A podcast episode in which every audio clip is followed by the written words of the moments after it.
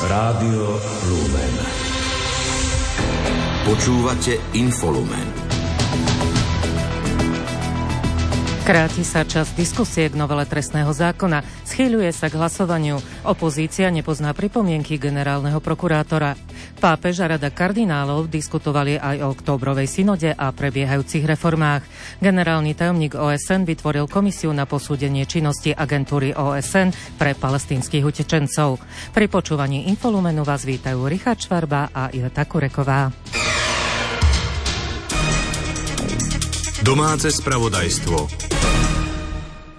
Poslanci Národnej rady dnes na 9. schôdzi pokračovali v diskusii k novele trestného zákona v druhom čítaní.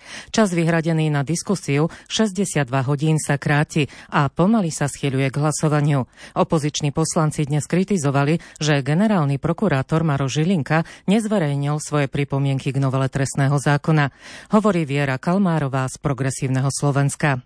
Žiadny z koaličných poslancov zatiaľ nereagoval a nereflektoval pri zmene svojho postoja ani to, že s návrhmi nesúhlasí ani človek, ktorého nemožno považovať za emisára opozície, a teda mám na mysli Maroša Žilinku. A je pozoruhodné, že jeho návrhy, ktorými kritizoval nízke tresty za korupciu, nezverejnil ani odosielateľ, ani adresát. Aj poslanci opozičnej SAS vyzvali dnes Žilinku, aby zverejnil svoje pripomienky k novele trestného zákona. Podľa poslanca Ondreja Dostála poznajú len všeobecné výhrady z listu, ktoré dostali na vedomie členovia ústavnoprávneho výboru. V ňom Žilinka upozornil na možný rozpor niektorých ustanovení s medzinárodnými záväzkami. Pred uzávierkou Infolumenu sa schyľovalo ku koncu rozpravy o novele trestného zákona, ktorá sa podľa poslanca Národnej rady za smer SD Dušana Jariabka určite schváli. Uvidíme, čo nám povie spravodajca, čo sa všetko dá spojiť z tých bodov, ktoré boli predložené, ako sa to dá skrátiť alebo teda zefektívniť celé to hlasovanie. Aká bude tá jeho záverečná podoba, uvidíme zajtra. Roman Michalko z SNS nepredpokladá, že koalícia si osvojí niektorý z opozičných pozmeňujúcich návrhov. Ondrej Dostál z SAS očakáva dlhé hlasovanie vzhľadom na množstvo pozmeňujúcich návrhov. Ministerka zdravotníctva Zuzana Dolinková nevylúčila, že bude počas roka žiadať dofinancovanie zdravotníctva. Uviedla to po dnešnom rokovaní vlády. Zároveň avizovala, že programová vyhláška k prerozdeleniu financií pre zdravotníctvo na tento rok ide aktuálne do medzirezortného pripomienkového konania. Včera na gremiálnej porade na ministerstve zdravotníctva bola schválená aj programová vyhláška v súde do medzirezortného pripomienkového konania, takže verím, že v čo najkračom čase bude platná a budú môcť všetky zdravotné poisťovne vedieť, koľko peňazí dostanú na jednotlivý typ zdravotnej starostlivosti. Ministerka Dolinková dnes na vládu predkladala aj návrh na odvolanie predsedničky úradu pre dohľad nad zdravotnou starostlivosťou Renáty Blahovej. A vymenovala do tejto funkcie dlhoročného, odborne asi najzdatnejšieho a najkvalifikovanejšieho možného predsedu úradu pre dohľad nad zdravotnou starostlivosťou, súčasne aktuálne ešte zástupcu pani predsedničky, bývalého ministra zdravotníctva pána Michala Palkoviča. Dôvodmi boli predovšetkým tie, o ktoré sa opiera platná legislatíva, a to, že je možné odvolať predsedu úradu z dôvodu, ak sú vážne pochybnosti o odborných, etických alebo morálnych predpokladoch výkonu tejto funkcie. Zmenu vo vedení úradu kritizujú kresťanskí demokrati. Vláda podľa poslancov parlamentu Petra Stachuru a Františka Majerského stratila akékoľvek zábrany. Nedočkala sa podľa Stachuru ani na rozhodnutie ústavného súdu, na ktorý sa obrátila prezidentka práve preto, lebo nesúhlasila, ako vláda nastavila menovanie predsedov týchto úradov. Odvolaním Bláhovej sa podľa poslanca parlamentu za Progresívne Slovensko Oskara Dvožáka završila politizácia úradu. Poslankyňa Jana Byto Cigániková z SAS uviedla, že výmena nekompetentnej Bláhovej za oveľa schopnejšieho Palkoviča je podľa nej krok, ktorý má logiku a podporu v zdravotníckom sektore. Doterajšia predsedníčka úradu pre dohľad nad zdravotnou starostlivosťou Renáta Bláhová odmietla, že by na funkciu nebola dostatočne kvalifikovaná. Svojho nástupcu Michala Palkoviča považuje spomedzi všetkých alternatív ako jednu z lepších. Bláhová nevylúčila, že jej odvolanie z funkcie súvisí so ziskami súkromnej zdravotnej poisťovne Dôvera vo výške 176 miliónov eur, ktoré si môžu vyplatiť jej akcionári. Vláda dnes odobrila aj ďalšie personálne zmeny. Katarína Roskováni bude pôsobiť ako tretia štátna tajomníčka rezortu spravodlivosti. Štátnym tajomníkom ministerstva obrany sa stal Martin Vojtašovič. S najväčšou kritikou zo strany opozície sa stretlo vymenovanie tretej štátnej tajomníčky na ministerstve životného prostredia, a to bývalej ministerky pôdohospodárstva Gabriely Matečnej, ktorá je spájaná s kauzou dobytkár. Šéf envirorezortu Tomáš Tarabá je však s jej nomináciou stotožnený. Pani Matečná je nominantka SNS, je to politická nominácia a vzhľadom na to, že naozaj za posledné 3 roky síce o nej všetci veľa písali a vyšetrovali a nič na ňu nenašli, tak ja som akceptoval, nemám s tým výhrady. Menovanie Gabriely Matečnej za tretiu štátnu tajomníčku ministerstva životného prostredia pôsobí ako ďalšia politická trafika. Podľa poslanca KDH Mariána Čavčíka jej vymenovanie zlým signálom, ktorý vysiela vláda. Pôsobenie Matečnej na poste ministerky pôdohospodárstva podľa neho sprevádzali viaceré škandály, ako napríklad kauza dobytkár alebo problémy s vyplácaním peňazí z pôdohospodárskej platobnej agentúry. Doplnil, že je to v priamom rozpore so sľubmi vlády o profesionálnom riadení krajiny a neprispieva to tiež k budovaniu dôvery verejnosti. Pomoc štátu s vysokými cenami energií pre obyvateľov musí byť od budúceho roka adresná a spravodlivá. Uviedla to dnes ministerka hospodárstva Denisa Saková. Hlavne sa snažíme spraviť nejaký koncept toho, aby sme vedeli v prípade nie budúceho roka, ale akékoľvek krízy, dať tú pomoc adresnejšiu, nie takú plošnú, ako sme ju dávali teraz vzhľadom na krátkosť času. No a samozrejme to všetko v roku je skupina medzi ministerstvom práce, ministerstvom financií a ministerstvom hospodárstva, aby sme takúto koncepciu našli a aby bolo skutočne adresné a spravodlivé. Ministerka tak reagovala na vyjadrenia šéfa rezortu financií Ladislava Kamenického, podľa ktorého ministerstvo pripravuje na rok 2025 konsolidačný balík vo výške 1,5 miliardy eur a ráta aj s úsporami v dotáciách na energie. Ja keď hovorím o 1,5 miliardovej konsolidácii, bavíme sa mimo energopomoci. Ceny energií sa stabilizovali na trhu, sú v podstate najnižšie za posledné obdobie a ja pevne verím v to, že už energopomoc budúce roky nebude potrebná. Ale štát v podstate na tomto neušetrí, ale zase nebude mať naviac výdavky, ktoré by mal s tým, že by sme išli pomáhať domácnostiam. Krátko z domova. Paušálne náhrady členov vlády, ktoré dostávajú navyše k svojmu platu, sa budú určovať novým spôsobom. Kým v minulosti boli stanovené pevnou sumou, ponovom sa budú odvíjať od priemernej mzdy v národnom hospodárstve. V dôsledku toho sa oproti minulosti zvýšia. Vyplýva to z návrhu premiéra Roberta Fica, ktorý dnes schválila vláda. Jubilejné 20. výročie členstva Slovenska v Európskej únii a jeho význam má podľa vládneho kabinetu pripomenúť 1. mája slávnostný galavečer v novej budove Slovenského národného divadla. Širokej verejnosti ho má priblížiť verejnoprávne televízne odvysielanie v adekvátnom a celovečernom formáte. V súvislosti s výročím sa vláda chystá tiež udeliť štátnu cenu Alexandra Dubčeka. Hlavným hraničným splnomocnencom sa stal Jozef Masnica. Jeho zástupcom sa stal Jozef Jaško. Vláda ich do funkcie vymenovala dnes. Kabinet zároveň poveril ministra zahraničných vecí, aby diplomatickou cestou informoval Maďarsko, Poľsko, Česko a Ukrajinu o zmene vo funkciách. Krajský súd v Bratislave potvrdil zamietnutie návrhu na neodkladné opatrenie v prípade policajta Roberta Magulu, ktorý bol postavený mimo služby. Voči tomuto rozhodnutiu nie je prípustný riadny opravný prostriedok.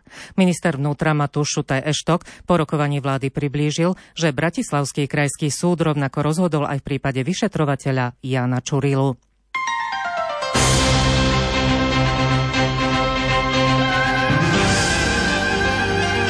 Z cirkvi.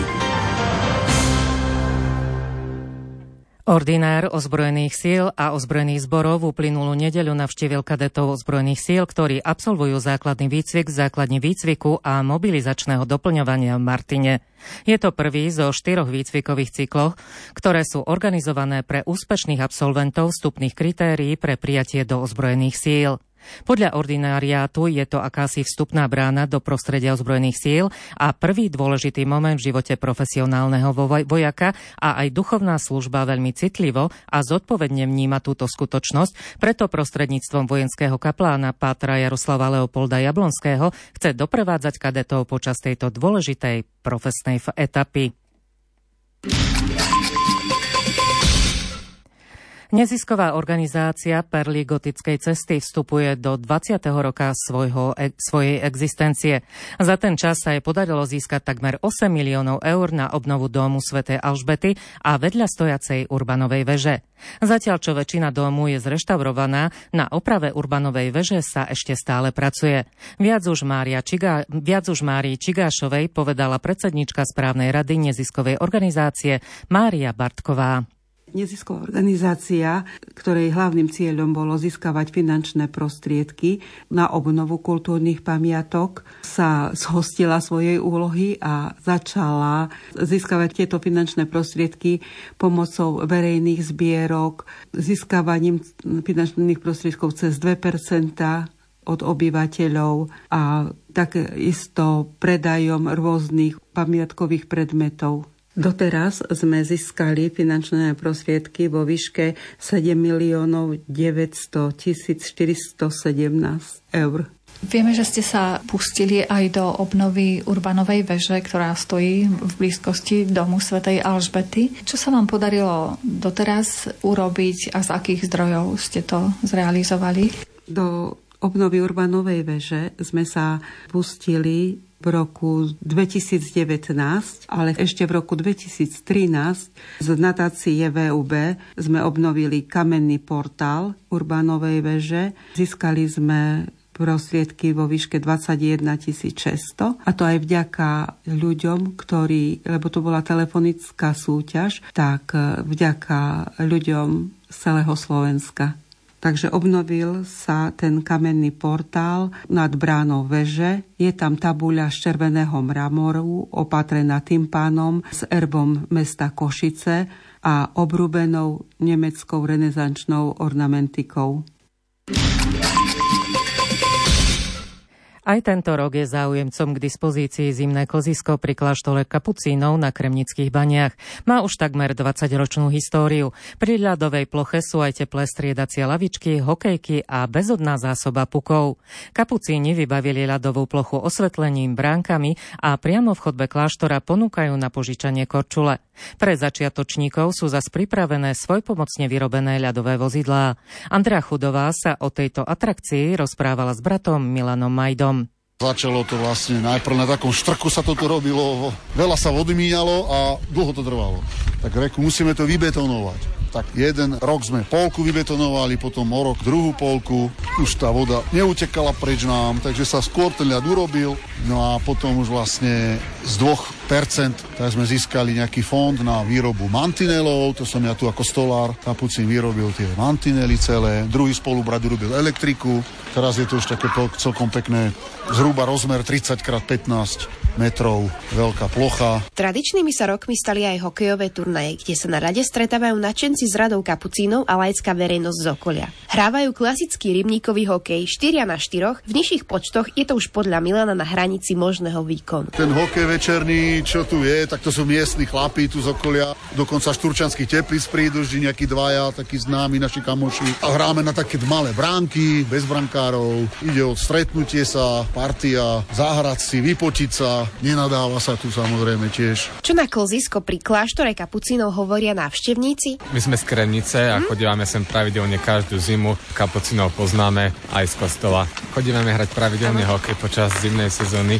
Asi 2 roky to už viem, bavím ma to. Takže ešte tento rok prídeš? Myslím, že hej, budem dúfať. Áno, prídem ešte sem. Vo všetkých mrazivých dňoch pozývajú bratia kapucíni z Kremnických bání športovcov aj nešportovcov na zimnú návštevu tradičného kláštorného klziska. Rada kardinálov sa včera ráno opäť stretla za prítomnosti pápeža Františka. Zúčastnilo sa na nej všetkých 9 kardinálov, ktorí sú jej členmi a tajomník rady. Tentokrát sa zasadnutia zúčastnila aj biskupka anglikánskej cirkvi.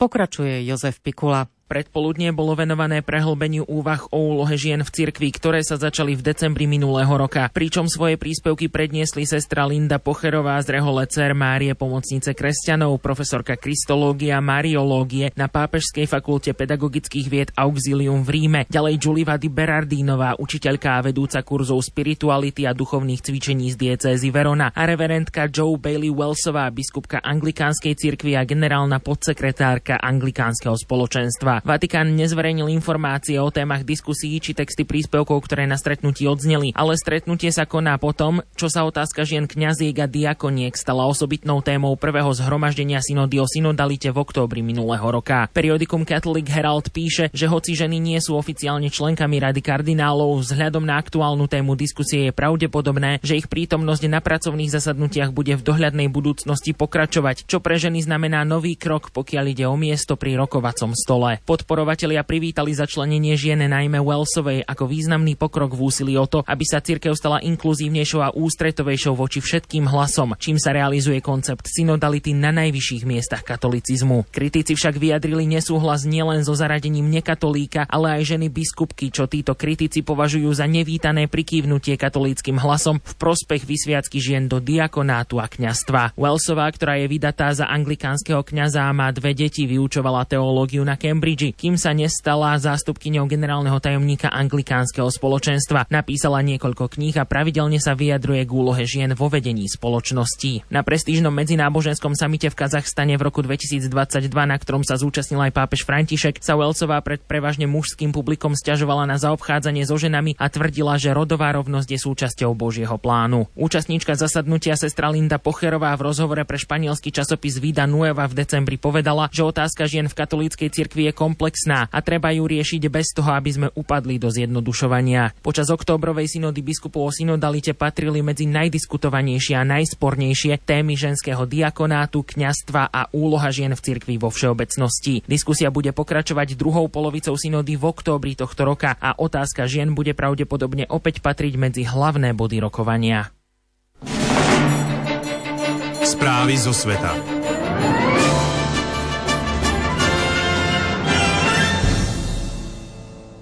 Vyjednávači členských krajín Európskej únie a Európskeho parlamentu dosiahli predbežnú dohodu o zriadení špecializovaného nástroja na podporu obnovy, rekonštrukcie a modernizácie Ukrajiny.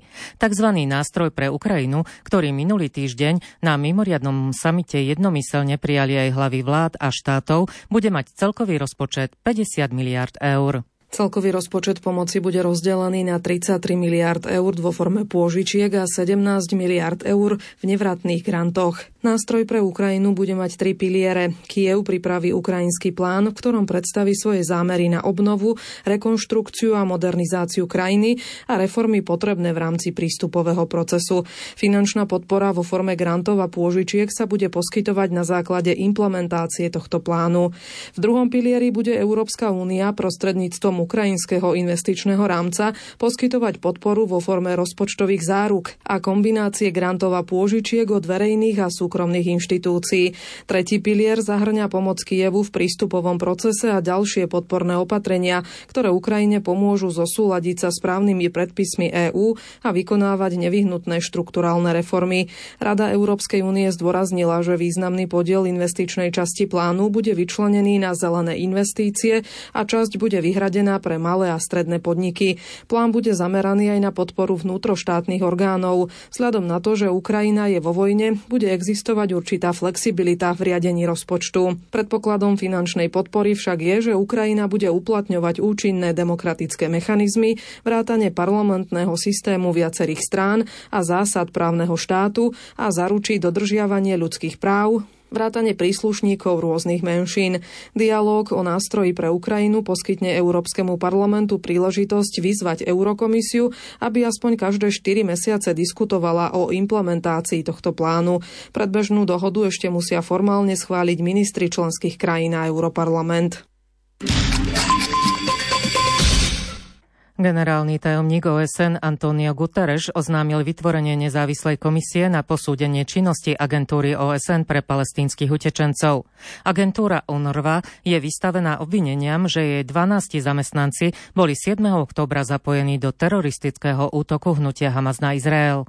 Ďalšie informácie pripája Jozef Pikula. Nový nezávislý panel povedie bývalá francúzska ministerka zahraničných vecí Catherine Kolonaová. Izraelský minister zahraničných vecí Yisrael Katz uviedol, že jeho vláda má dôkazy spájajúce agentúru OSN pre palestínskych utečencov s terorizmom a plánuje ich predložiť komisii OSN, ktorá preveruje aktivity UNRWA. Podľa Katza je nevyhnutné, aby táto komisia odhalila pravdu. Podľa televízie Al Jazeera Katz okrem toho privítal vymenovanie nezávislej komisie OSN na vyšetrovanie aktivít agentúry a zopakoval výzvu, aby riaditeľ agentúry Filipe Lazzarini odstúpil. Panarabská televízia pripomenula, že Izrael sa už roky snaží o zrušenie agentúry OSN pre palestínskych utečencov. V reakcii na obvinenia už viac ako 10 krajín vrátane USA, Nemecka, Británia a Švédska pozastavilo financovanie agentúry. Šéf zahraničnej politiky Európskej únie Josep Borrell v nedeľu varoval, že zastavenie platieb na činnosť agentúry, ktorá poskytuje život zachraňujúce služby miliónom Palestínčanov, predstavuje riziko pre regionálnu stabilitu a je kolektívnym trestom. Krátko zo sveta. Stovky farmárov podnikli včera večer protesty v rôznych častiach Holandska, blokovali hlavné cesty a zakladali požiare. Tieto protesty sú najnovšími počas vlny demonštrácií farmárov po celej Európe. Poľnohospodári žiadajú nižšie dane na palivá, lepšie ceny za svoje produkty a uvoľnenie environmentálnych regulácií Európskej únie. EÚ sa snaží vyriešiť tieto problémy ešte pred tohtoročnými voľbami do Európskeho parlamentu. Európska komisia už vo štvrtok sľúbila opatrenia na ochranu legitímnych záujmov farmárov v EÚ a vedie s nimi vyjednávania.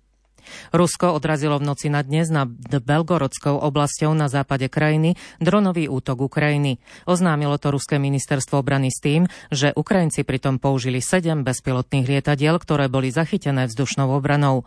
Neuviedlo však, či si útok nevyžiadal nejaké škody alebo zranených. Úrady dočasne uzavreli pre cudzincov juhoukrajinské mesto Cherson a jeho okolie.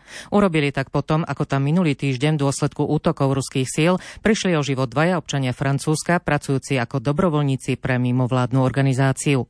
Rusko a Čína obvinili na zasadnutí Bezpečnostnej rady OSN Spojené štáty z podnecovania napätia na Blízkom východe pre odvetné útoky na militantné skupiny v Iraku a Sýrii.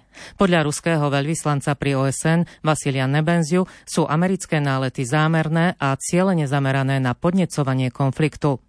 Britská organizácia pre námorný obchod oznámila, že v noci na dnes zaútočili v Červenom mori na nákladné plavidlo v britskom vlastníctve. K útoku došlo západne od jemenského prístavného mesta Hudajda krátko po polnoci. Zatiaľ sa k zodpovednosti neprihlásila žiadna skupina. Podozriví sú jemenskí husijovia. Americký minister zahraničných vecí Antony Blinken sa v saúdsko-arabskom Riade stretol s tamojším korunným princom Muhammadom bin Salmánom. Rokovali spolu o regionálnej koordinácii v súvislosti s ukončením vojny v palestínskom pásme Gazy a aj o povojnových plánoch v tejto enkláve. Šport Rádia Lumen. Strelkyňa Danka Barteková získala ocenenie najlepší jednotlivec v ankete Slovenský športovec roka 2023. Barteková sa dostala na najvyšší stupienok premiérovo v kariére. Ocitla som sa v najlepšej spoločnosti tohto roku, krém dala krém slovenského športu, aj keď si myslím, že niektoré mená tam chýbajú a ja by som mala pocit, že tých 10 by malo byť minimálne viac, že naozaj sú ľudia, ktorí by si do tej 10 zaslúžili. Napríklad Mariana Jagerčíková, ktorá je majsterka sveta v olympijskom športe, ale pevne dúfam, že to zarezonuje, dajme tomu budúci rok, alebo v ten olympijský, keď v Miláne Cortine sa alpinizmus predstaví. Ale teším sa veľmi, že tam je ďalší strelec, že tam máme vicemajstra sveta Mariana Kovačovciho. Pre nás ako strelcov je anketa športovca roka jedným z ďalších možností, ako sa pripomenúť, že sme tu a ako, tak nejako tak trošku dostať aj uznanie za tie výsledky, ktoré dlhodobo nosíme.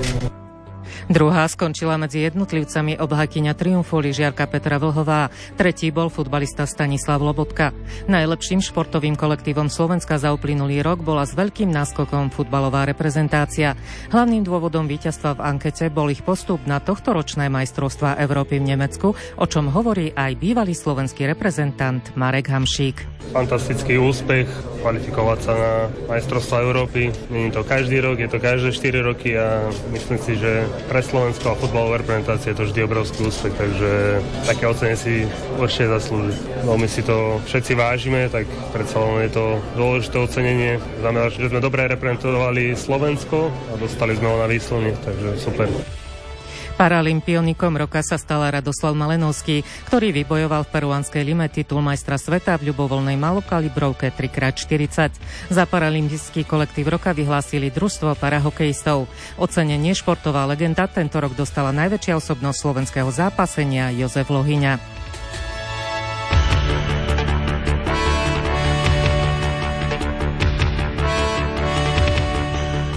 Už zajtra odštartujú majstrovstvá sveta v biatlone v Novom Meste na Morave aj s 8 slovenskými reprezentantmi na čele s Anastáziou Kusminovou.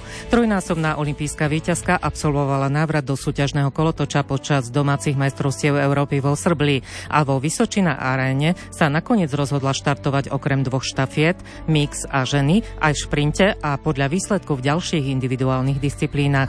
Českým organizátorom však robí poriadne vrásky počasie, keďže podujatie ohrozujú vysoké teploty a silný vietor. Včera síce silný vietor prekazil plánované tréningy, no organizátori sa spolu s Medzinárodnou biatlonovou úniou po večernej porade rozhodli neodložiť začiatok šampionátu. Ten sa začne v stanovenom termíne 7. februára pretekmi miešaných štafiet.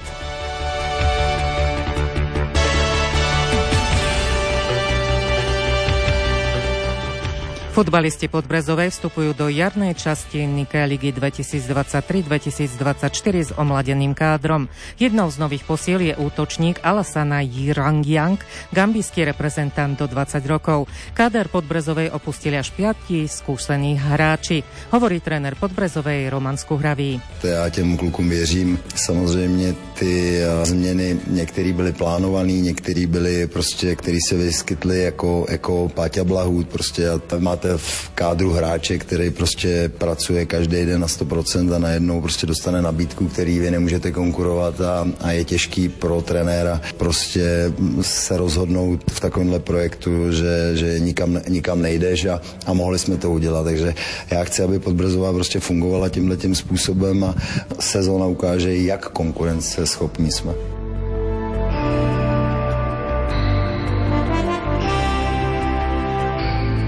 Čínske akvabely získali na majstrovstvách sveta v plaveckých športoch v Katare zlaté medaily v technických zostavách družstiev. Na striebornej priečke skončili Španielky, bronz patrí Japonkám. Slovenské družstvo obsadilo 11.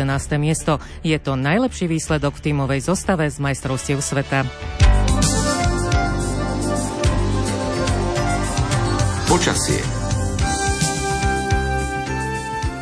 Podľa meteorológa Petra Jurčoviča pokračujeme v nezvykle teplom počasí. Zajtra budeme stále v teplom prúdení a to znamená v noci polojasno. Aj dnes ráno boli sem tam mraziky v horských dolinách, takže je možné, že to bude aj zajtra ráno, ale na juhu by to malo byť 5, 6, 7, možno aj 8 stupňov, takže dosť teplý február. A cez deň predpokladám, tak zase pôjdeme aspoň na 15-16 stupňov, ak nie aj 17, no. Maďarsku čakajú v tomto týždni aj 18 stupňové teploty. No takže teplá streda. Zajtra bude veľká oblačnosť. Ojedinele na severozápade na viacerých miestach dážď. Od 1300 metrov sneženie. Teplo a silno veterno. Fúkať bude západný vietor do 50, v nárazoch do 70 km za hodinu. Na horách až silná výchrica. O 20. hodine vás pozývame počúvať reláciu Duchovný obzor venovanú 28. Svetovému dňu zasveteného života. Za pozornosť vám v tejto chvíli ďakujú a príjemný večer prajú Richard Švarba a Iveta Kureková.